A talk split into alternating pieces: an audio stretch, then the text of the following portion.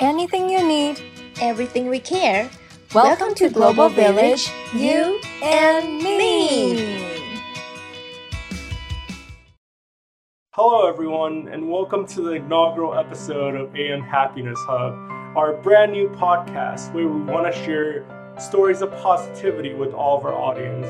I think we're all sick of seeing social media, seeing wars, seeing conflicts, and always so much negativity in the mainstream media. And we're not here to be political or anything. We just want to have everybody have a good commute to work and be able to listen to some heartwarming stories.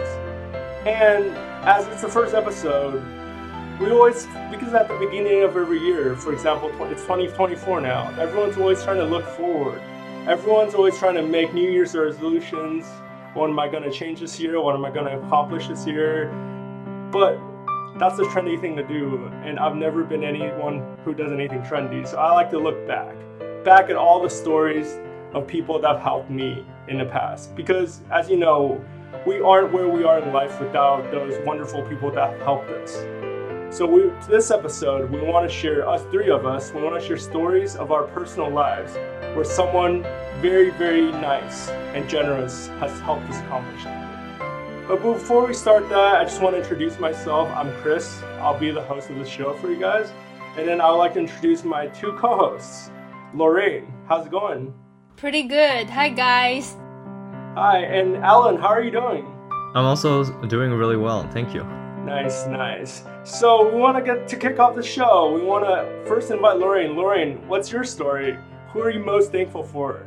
You know what? I was so thankful last year for like many people for their unwavering support I received from others. And no matter what challenges I face um, there was always someone who gave me a hand. And I will never forget last year when I first came to the States um, to study for my master degree. And my aunt and her friend Miranda flew all the way from New York to assist me in getting settled. So my aunt who has been yeah, and who he she has been in the U.S. for nearly 30 years, and I heard that. And she, when she heard that I'm heading to supposedly dangerous St. Louis for grad school, she's starting to worry because um, her friends tell her that oh, St. Louis is a dangerous place and the violent crime rate is pretty high. Blah blah blah. So, despite her worries, she took the initiative to fly, uh, to fly from New York to accompany me. But actually, I think she might have also seen it as a perfect excuse to escape work for a bit and have a mini vacation with me. This is my guess. so, anyway, upon our arrival, my aunt transformed into an exceptional organizer, I would say, handling everything from um, furniture and grocery shopping to cleaning, truly embodying the qualities of a superwoman. And the highlight of the, that period was our delightful foodie adventures. Her friend Miranda, I would say she is the ultimate food finder. We had super good grilled ribs, Midwest cuisines, and Mexican ta- tacos. Needless to say, I feel like the luckiest person to have these amazing women by my side during such a big move. And honestly, I contrary to um, the initial concern, I don't think St. Louis is that dangerous city. Instead, it is the place where um, those good memories came from. And as time passed, during the second semester, I continued to express gratitude, but this time towards my professor and alumni who generously invested time in guiding me through the internship search. During this chapter of my academic journey, things got pretty intense as I balanced um, the hunt for an internship and gearing up for those dreaded final exams. It was a semester that brought its own set of challenges. And you know, as a international student, finding an internship in the States was much harder than for native students, plus the competitive job market for COVID. And therefore, I chose to um, target American companies in Taiwan, yet it's still competitive. So during this challenging time, um, my professor and alumni provided invaluable advice on refining my CV and preparing for interviews. They went above and beyond simulating interview scenarios and allowing me to uh, rehearse repeatedly. And one alumnus even sought advice from his manager on my interview presentation. So yeah, fortunately, I secured this internship offer and had a rewarding experience. Without the support from my professor and alumni, I believe navigating this opportunity would have been much more challenging. And now, having successfully um, graduated with my master's degree and receiving a return offer from the same company, I feel so grateful towards them and pride in my hard work. Looking back, the year 2023 is so meaningful for me and had lots of memories that are worthwhile to recall. Congratulations on graduating. That's yeah, so thank nice. you. It's, it's really appreciated for their help. I'm guessing when you were gonna study abroad initially, you told your parents you're gonna go to St. Louis. They probably the first thing they Googled was St. Louis, the crime rates. They're probably really worried, right? Yeah, my dad like double checked. Are you sure you want to go to St. Louis? And I said, I'm sure, because it's pretty. You know, if I study in New York, it's it will be much more expensive than Yeah. in St. Louis. Yeah, it's definitely a cultural shock because I bet they can't even find St. Louis on a map. But then your aunt was willing to visit you. I'm sure that really calmed them down a lot, made them worry less. yeah. Yeah, I actually had a similar story, kind of similar, because like I'm also an immigrant, but like I moved here when I was six years old, so it was pretty interesting. So like I, I think my parents are have the philosophy where you throw a kid into a school and they'll just learn. You don't need they don't need any guidance. So basically, when I was in first grade, I, I literally just moved to America. I spoke no English at all. I, I think the the weirdest story was like one of the only words I knew in English was lollipop. I think in bathroom. That's all my parents taught me. They're like, if you know how to find the bathroom, that's it. You'll learn the rest by yourself. And obviously, it didn't work that way because, like, first day of school, I didn't know what was going on. I've never even been to school. So, first day of school, basically, there's a recess. There's a 15 minute recess, and I, I didn't know it was recess. I thought it was lunch. And then I, I thought it was lunch, so I got out my lunch. I started like eating a little bit, but then I realized all none of the kids were eating, and also it was like 10:30 a.m. in the morning, so it obviously wasn't lunch.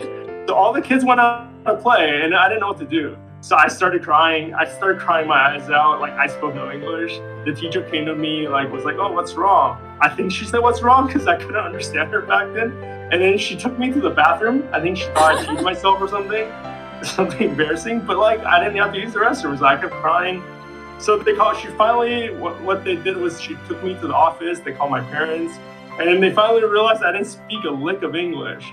So that means one of the first people that I was very grateful for was so because it was like uh, mostly back then it was like in Almaden area, like the school is mostly like Caucasian, but there's one fifth grader that also happened to be Chinese, and she was willing to come to the class to help me like translate for me around 30 minutes to an hour each day, like a period of class.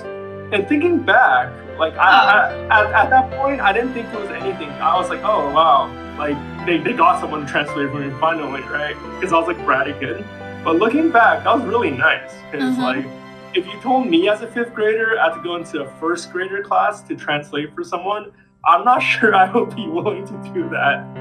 Yeah. I'm not sure I could do that too. yeah, it, it was because I still remember she was really nice. I, I don't remember, I don't really remember her name unfortunately because it was so long ago. But I just oh, remember you're she so really- rude. You forget her name? I was like six years old. I was six years old, you know? But yeah, but then another person I was grateful for that year was my, I still remember like my best friend in first grade, Robin. So he's like a little Russian boy. He was really nice. He spoke English. And he was one of the first people who reached out to ask me to play tag with him, even though I didn't speak any English. We didn't really understand each other, but he just kept inviting me and then once he invited me, I got some confidence. Like, and every time I spoke like really broken English in the beginning, he was still really accepting. He smiled. He didn't like laugh at me, mock at me, even though you know kids are very cruel. So I was really thankful that someone wanted to be my friend. And once he was my friend, the other kids started warming up to me.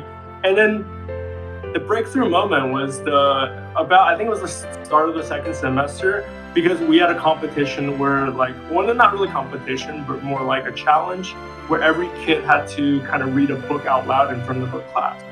And then the first start of the second semester, I was finally able to do it because my mom and me like practiced every single night, like a little bit at a time, a little bit at a time. And I was finally able to read a book by myself. And I was thankful for Mrs. Ross, my first grade teacher, for supporting me throughout. And she was so proud of me.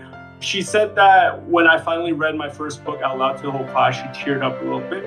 And that really warmed my heart because like I'm really thankful she cares so much about me because teachers are humans too. I know teachers go through a lot of stressful situations. They can't really handle every single student. And I'm guessing I probably wasn't the best student, but she still cares so much for me and saw me through the entire journey of me being able to learn English and just be me being able to be accepted by the whole class. So that, that made a really big impact to me. So, Alan, how about you? Do you have a story you want to share with us? Yeah, I mean, I think drawing from like what Chris has said, like during my own elementary school and then later on in like my school year, it's I think so important to have these like people in your environment to help like to help give you confidence, even though you're not you don't really know what you're doing at the time. I think I remember when I was younger, my math was not necessarily like the best, um, but actually because I was surrounded by a lot of like good friends and they brought me on along for some reason to like team competitions even though i was definitely not like the best um, in the school at all i think it just gave me so much confidence in that field so that very much influenced like where i am at today which is like doing um, something in the stem field i think that you know environment is very very important and i think that we should all be like thankful and really grateful for like the small things and the people that are in like our lives but yeah, I mean, I just remember like during the time, uh, like what Chris said, I don't really know what I was doing. Why was I in like math? And um, but that like slowly influenced me to become like much better at that subject. For Chris, maybe it was like yeah. uh, his speaking ability, right? His like English, right? But maybe for me it was like math, and also in the field of science as well. Yeah, just I think it's true that like every time we're faced with the greatest challenges, then when we surpass the challenges, we're most thankful for the people who helped us go over it. I think for me, it was like my English, right? For Lorraine, it was her scary, scary study abroad in St. Louis, the middle of nowhere. And for Alan, and my career not... path. yeah, yeah. I think, I think, uh, congratulations for finding a job. I think the first job out of college is always the most difficult because you, you never know what's yeah, going to happen. That's true. You never know. I spent a lot of time. Yeah, and then you, you know the, the meme nowadays where every single company wants a new grad to have five years of experience already so, so it's very difficult mm-hmm. nowadays but yeah I, I feel like we sometimes always need to be think back a little bit and just think of all the experiences we've gone through and the people that helped us there so for this year i challenge all of you to thank one person to think of one person that has really helped you out in life whether it's just like a friend, a mentor, a parent, yada yada, a relative, just I think it's very important for people to feel like they have affected another person. And I feel like that's the only way we can spread positivity, that keep letting other people know how much their positive actions have contributed to you. And then in that case, we'll be able to share more positive news with everyone as well. So that wraps up our episode one. We hope to see you all next time. Bye. See ya. Bye bye.